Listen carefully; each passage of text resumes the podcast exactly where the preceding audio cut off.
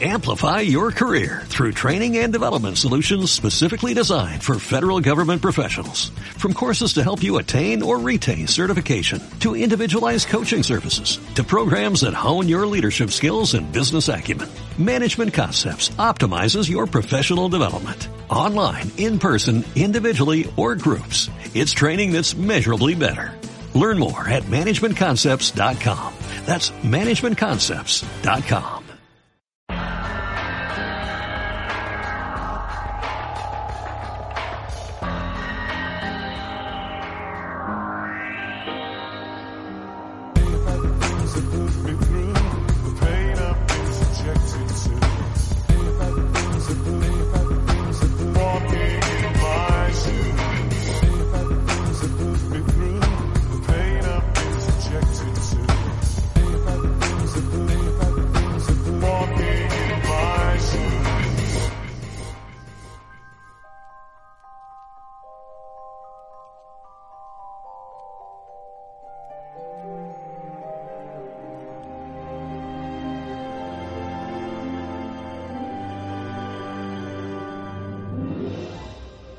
una tarde calurosa y en el interior del vagón no se podía estar, el calor era sofocante.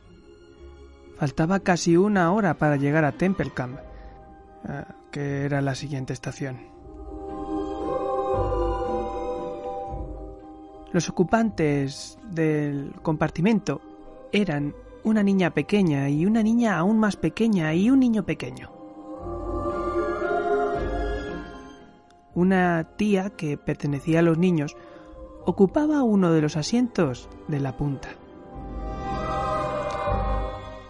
El asiento de la otra punta estaba ocupado por un hombre soltero que no formaba parte del grupo. Pero las niñas pequeñas y el niño pequeño ocupaban decididamente todo el compartimento.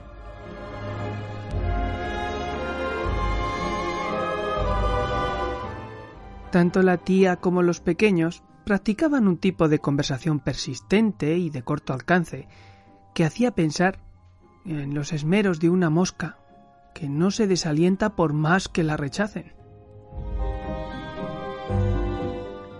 La mayor parte de las observaciones de la tía parecían comenzar con no, y casi todos los comentarios de los niños empezaban con un ¿por qué? El hombre soltero no emitía palabra.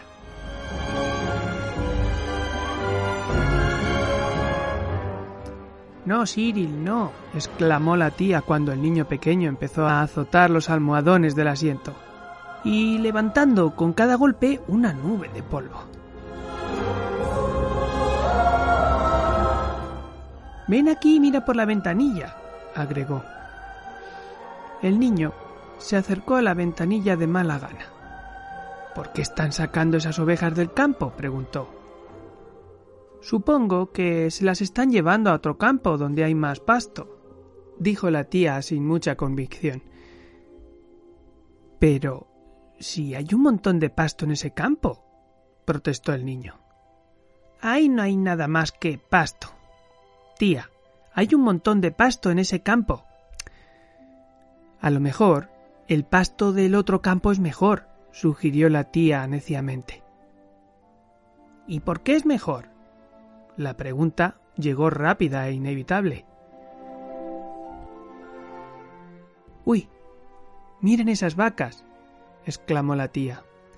En casi todos los campos, a lo largo del trayecto, habían visto vacas o toros. Pero la mujer habló como si estuviera llamando la atención sobre algo fuera de lo común. ¿Por qué el otro pasto del otro campo es mejor? insistió Cyril. El soltero iba frunciendo el entrecejo. Era un hombre rígido y antipático. Esto fue lo que decidió la tía en su interior, claro. Ella, por su parte, fue totalmente incapaz de llegar a ninguna decisión satisfactoria sobre el pasto del otro campo.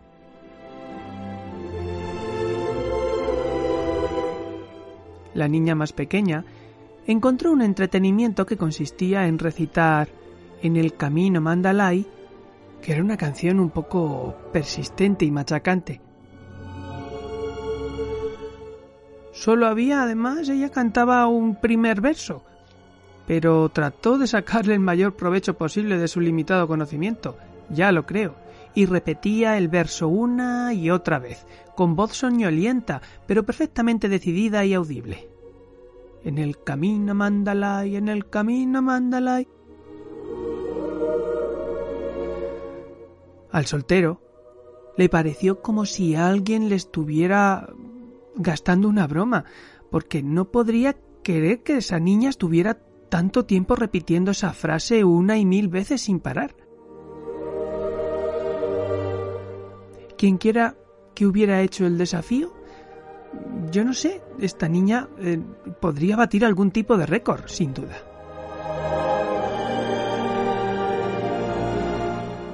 Vengan para acá, que les cuente un cuento, dijo la tía.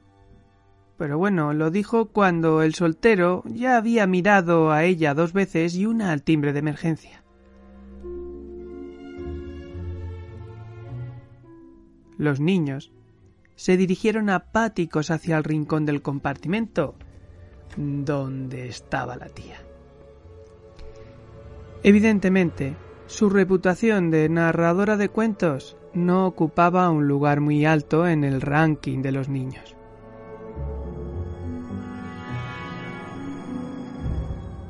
En un tono de voz bajo y confidencial, interrumpida cada rato por las preguntas malhumoradas de que sus oyentes le hacían en voz alta, empezó la historia poco original y deplorablemente carente de interés de una niña pequeña que era buena y que, como era buena, era amiga de todos y que, finalmente, fue salvada del ataque de un toro furioso por unos salvadores que admiraban la bondad de su carácter.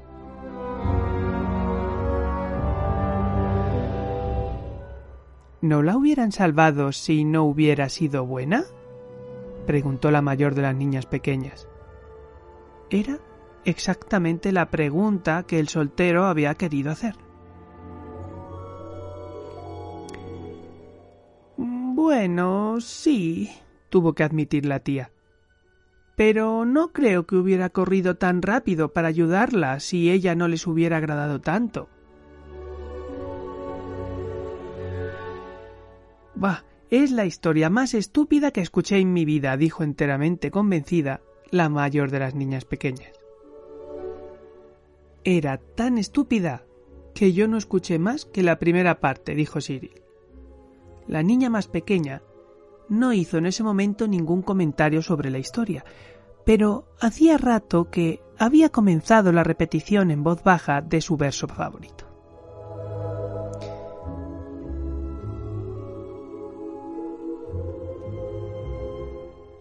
Usted no parece tener mucho éxito como narradora de cuentos, dijo de repente el hombre soltero desde su rincón. La tía se puso inmediatamente a la defensiva ante ese ataque inesperado. Es algo muy difícil contar cuentos que los niños puedan entender y valorar a la vez, dijo muy ceremoniosa.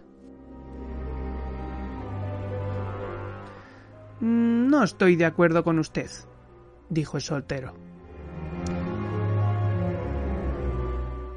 Tal vez usted quiera contarles un cuento, fue la réplica de la tía. Cuéntenos un cuento, pidió la mayor de las niñas pequeñas. Ah, entonces, el soltero, sin mediar más palabra y sin demora, comenzó.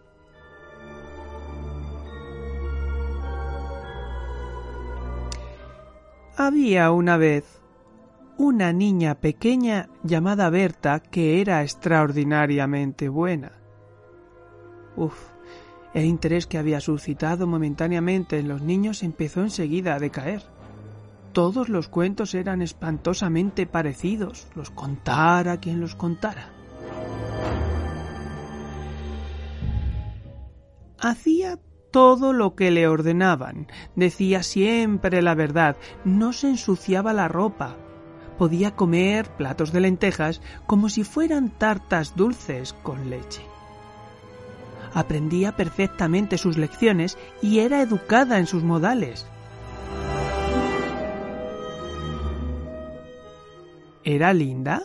preguntó la mayor de las niñas pequeñas. No tan linda como ninguna de ustedes dos, dijo el soltero, pero era horriblemente buena. Hubo una reacción favorable hacia el cuento. Eh, la palabra horrible, asociada a la bondad, era toda una novedad. Parecía introducir un viso de verdad que estaba ausente en los cuentos infantiles de la tía.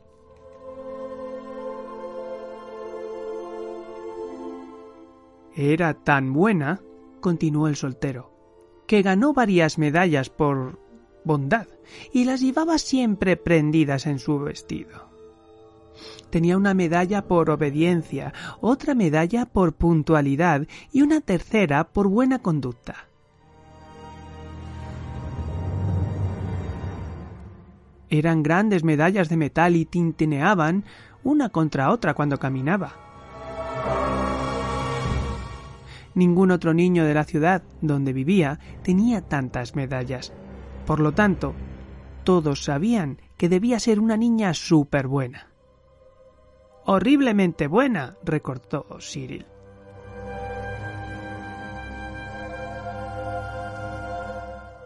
Todos hablaban de su bondad y el príncipe de la comarca escuchó sobre ella un montón de historias y dijo que como era tan buena se le permitiría una vez a la semana pasear por su parque, que estaba justo a las afueras de la ciudad. Era un hermoso parque y no se permitía a ningún niño entrar en él, de modo que era un gran honor para Berta que se le permitiera ir allí. ¿Había ovejas en el parque? requirió Cyril. No, dijo el soltero. No había ovejas. ¿Por qué no había ovejas? fue la inevitable pregunta que surgió de tal respuesta. La tía se permitió esbozar una sonrisa que casi podría reescribirse como una mueca. No, no, no había ovejas en el parque, dijo el hombre soltero, porque la madre del príncipe había soñado una vez que su hijo iba a morir o a ser asesinado por una oveja o porque se le cayera encima un reloj de pie. Por eso, el príncipe nunca tuvo ovejas en su parque ni relojes en su palacio. La tía reprimió un gesto de admiración. ¿Al príncipe lo mató una oveja o se le cayó encima un reloj? preguntó Cyril. Todavía vive, así que no podemos saber si el sueño se cumplió, dijo el hombre soltero despreocupadamente. De todas maneras, no había ovejas en el parque, pero había muchísimos cerditos que corrían por todos lados. ¿De qué color eran? Negros con caras blancas, blancos con lunares negros, todos negros, grises con manchas blancas y algunos todos blancos. El narrador de cuentos hizo una pausa para permitir que penetrara en la imaginación de los niños una idea cabal de los tesoros del parque. Después continuó. Mm, Berta se apenó bastante cuando descubrió que no había flores en el parque. Había prometido a sus tías, con lágrimas en los ojos, que no cortaría ninguna de las flores del príncipe, y estaba decidida a cumplir su promesa. Por lo tanto, la hizo sentir muy tonta, como es lógico, descubrir que no había flores para cortar. ¿Por qué no había flores? Porque los cerdos se las habían comido, dijo el soltero rápidamente. Los jardineros le habían dicho al príncipe que no se podían tener a la vez cerdos y flores. Entonces decidió tener cerdos y no flores. Hubo un murmullo de aprobación provocado por la excelente decisión del príncipe. Tanta gente hubiera decidido, pues, todo lo contrario. Había muchas otras cosas encantadoras en ese parque. Había estanques con peces dorados, azules y verdes, y árboles con hermosos papagayos que decían frases inteligentes en todo momento, y colibríes que vibraban con todas las melodías populares de entonces. Berta iba de un lado para otro y se divertía inmensamente, y pensó para sí. Si yo no fuera tan extraordinariamente buena, no me hubieran permitido venir a este hermoso parque y disfrutar de todas las cosas admirables que hay aquí. Y sus tres medallas tintineaban una con otra mientras caminaba y la ayudaban a recordar cuán súper buena era realmente. Justo en ese momento, un lobo enorme entró merodeando en el parque, para ver si podía atrapar a un cerdo gordito para su cena. ¿De qué color era? preguntaron los niños con un súbito resurgimiento del interés. Del color del barro, con la lengua negra y pálidos ojos grises que centelleaban con indecible ferocidad. Lo primero que vio en el parque fue a Berta. Su delantal blanco estaba tan inmaculadamente limpio que se lo podía ver desde muy lejos. Berta vio al lobo y vio que avanzaba sigilosamente hacia ella y empezó a desear que nunca le hubieran permitido entrar en ese parque. Corrió tan rápido como pudo y el lobo fue tras ella a pasos agigantados. Berta se las arregló para llegar hasta un matorral de arbustos de arrayanes y se escondió detrás de uno de los más tupidos. De repente, el lobo empezó a husmear entre las ramas, con la negra lengua colgando fuera de su boca y los pálidos ojos grises lanzando feroces miradas. Miradas de rabia. Berta estaba terriblemente asustada y pensó para sí. Si no hubiera sido tan extraordinariamente buena, en este momento estaría a salvo en la ciudad. Sin embargo, el perfume de los arrayanes era tan fuerte que el lobo no podía olfatear el rastro de Berta y los arbustos eran tan tupidos que hubiera podido buscar en ellos por largo rato sin divisarla. Por lo tanto, pensó que lo mejor era marcharse de allí y capturar a un pequeño cerdo.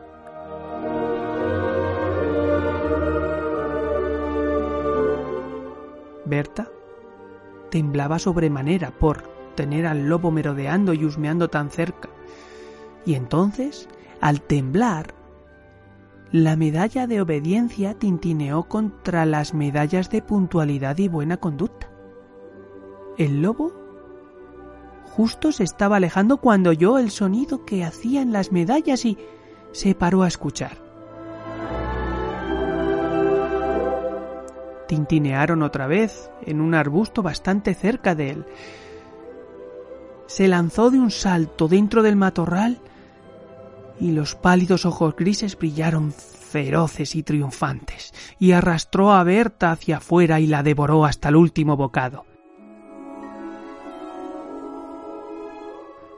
Todo lo que quedó de ella fueron sus zapatos, trocitos de ropa y las tres medallas por bondad.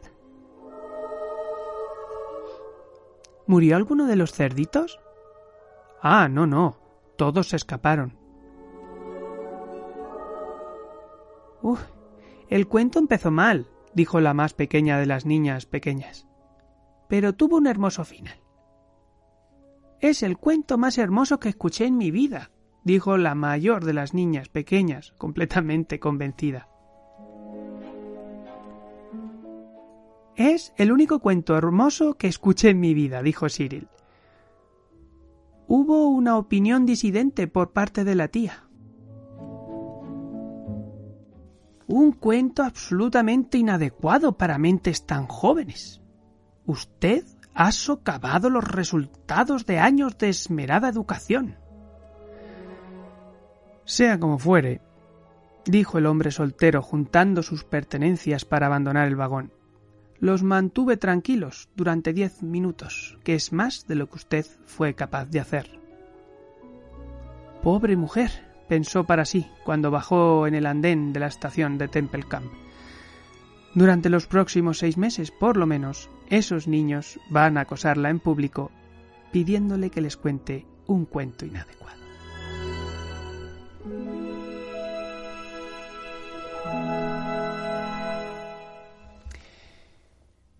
Bueno, y hasta aquí la historia de hoy. Una historia que sin duda merece ser recordada y que, bueno, pertenece al autor Héctor Hugh Manro, más conocido con el seudónimo de Saki, que, bueno, nació en 1870 y murió a los 36 años, fijaros. Bien jovencito y ya escribió, pues, cositas como esta.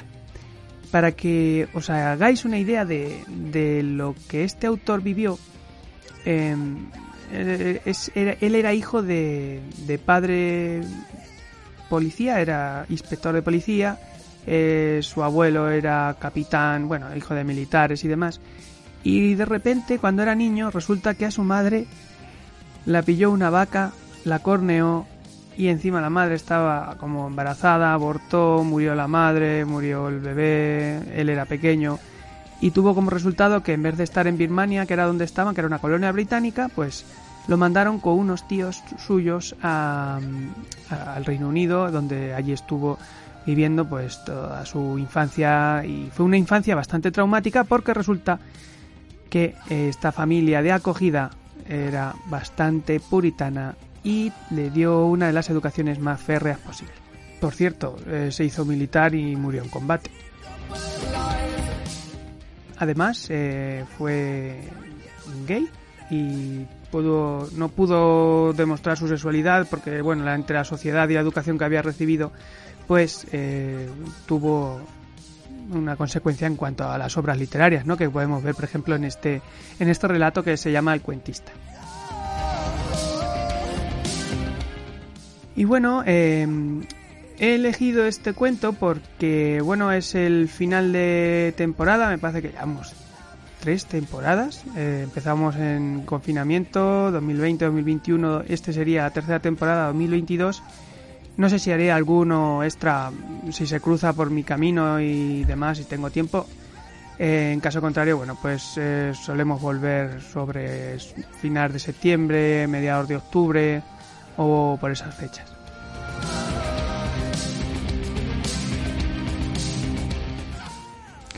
Bueno, y una vez que ya hemos conocido al autor un poquito más en profundidad, eh, me sirve para, para ponerse en contexto. Porque este episodio que sirve de final de temporada y que se titula El cuentista, nos habla de una historia de represión.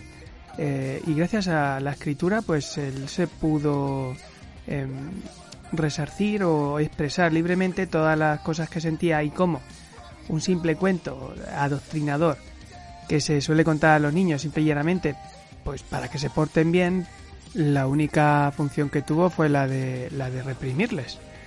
Y es que bueno, Saki tenía una habilidad a la hora de representar el, el pensamiento de los niños lúdico y libre. O sea, es decir, un niño es como es, no tiene prejuicios, habla lo que tal, y sin embargo, luego es la ácida crítica y todo lo que tiene de bueno un niño le perjudica en muchas ocasiones. Y con esto no estamos haciendo apología de la violencia, sino todo lo contrario. Lo que estamos intentando es que un niño tenga suficientes experiencias para saber discernir o, discriminar lo, bueno de lo malo, el bien del mal. Eh, por eso tiene que escuchar historias de todo tipo. Tiene que escuchar una historia de una niña que es tan súper buena, asquerosamente buena, que le dan medallas, pero también que esa niña puede morir por culpa de esas medallas por haber sido tan buena.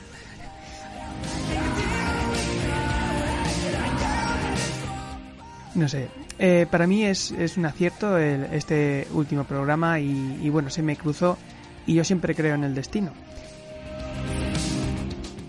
Un destino que ha hecho que, bueno, que esta última historia sea la del cuentista, eh, que este podcast sea una recopilación de cuentos y que yo haga en parte ciertamente como de cuentista, porque al final lo que hago son relatar los cuentos que me vais mandando, ¿no? Em, un podcast que nació en, la pandemia, que nació como, como, como, como vía de escape, ¿no? Y que a día de hoy, y haciendo un poco balance, ya que estamos en el, en el último de temporada, puedo deciros que, que es lo que me equilibra, es lo que me da un poquito em, ese momento de reflexión o ese momento de, de parar un poquito y de pensar a ver qué haces, dónde estás, a dónde vas. Y bueno, agradeceros sobre todo que estéis al otro lado. Solo faltaría. Siempre me gusta reseñar que, que, este podcast no tiene pretensión ninguna, no pretendemos ni muchas escuchas ni muchos suscriptores, que por cierto somos 130 y os lo agradezco que estéis al otro lado, no sabéis cuánto. Mm, pero la pretensión no es ni más ni menos que la de ser un almacén, una cápsula temporal, un, sitio, un estante donde ir a coger una historia, un libro virtual donde poder escuchar, o simplemente quieres pasar un rato escuchando una historia de miedo, pues aquí tenéis, pues yo que sé, de todo tipo de historias. Y es que, bueno, cada historia es, es un mundo y yo nunca decido, o casi nunca decido dónde, qué episodio toca. La mayoría de las veces son historias que me habéis mandado, o son historias que me habéis comentado por otros lados y tal. Pero también es verdad que alguna la he elegido yo, como esta. El podcast, aunque no vaya a haber episodios cada 15 días, a lo mejor hago alguno extra, como ya dije antes, eh, el podcast sigue. Entonces, eh, si tenéis alguna historia que creáis que merece ser recordada, no tenéis más que escribirme un correo electrónico a thememorybackup.gmail.com o escribir un mensaje, un comentario en iVoox y, y, nada. Y seguramente que, que lo lea y, y lo haga. Eh, ah, y también podéis escucharnos en plataformas como Apple Podcast o Spotify. Lo único que, bueno, me parece que solamente se pueden escuchar los 20 últimos programas. Si queréis escuchar los primeros, eh, tenéis que hacerlo bajo la plataforma de iVoox.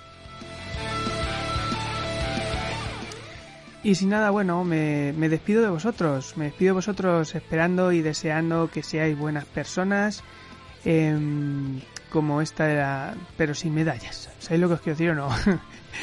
Así que nada, eh, me despido de vosotros como siempre con una frase que tengo aquí preparada que la dijo Bruce Lee y que dijo lo siguiente.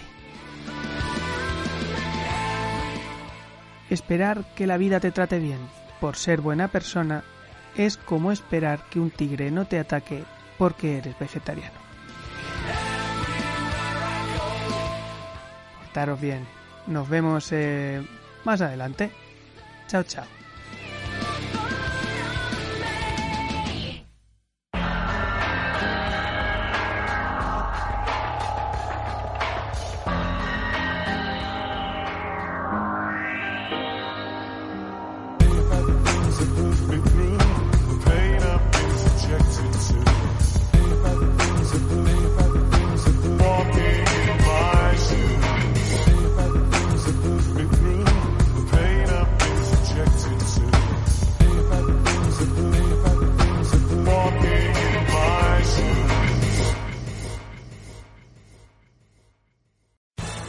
Amplify your career through training and development solutions specifically designed for federal government professionals. From courses to help you attain or retain certification, to individualized coaching services, to programs that hone your leadership skills and business acumen, Management Concepts optimizes your professional development. Online, in person, individually, or groups, it's training that's measurably better.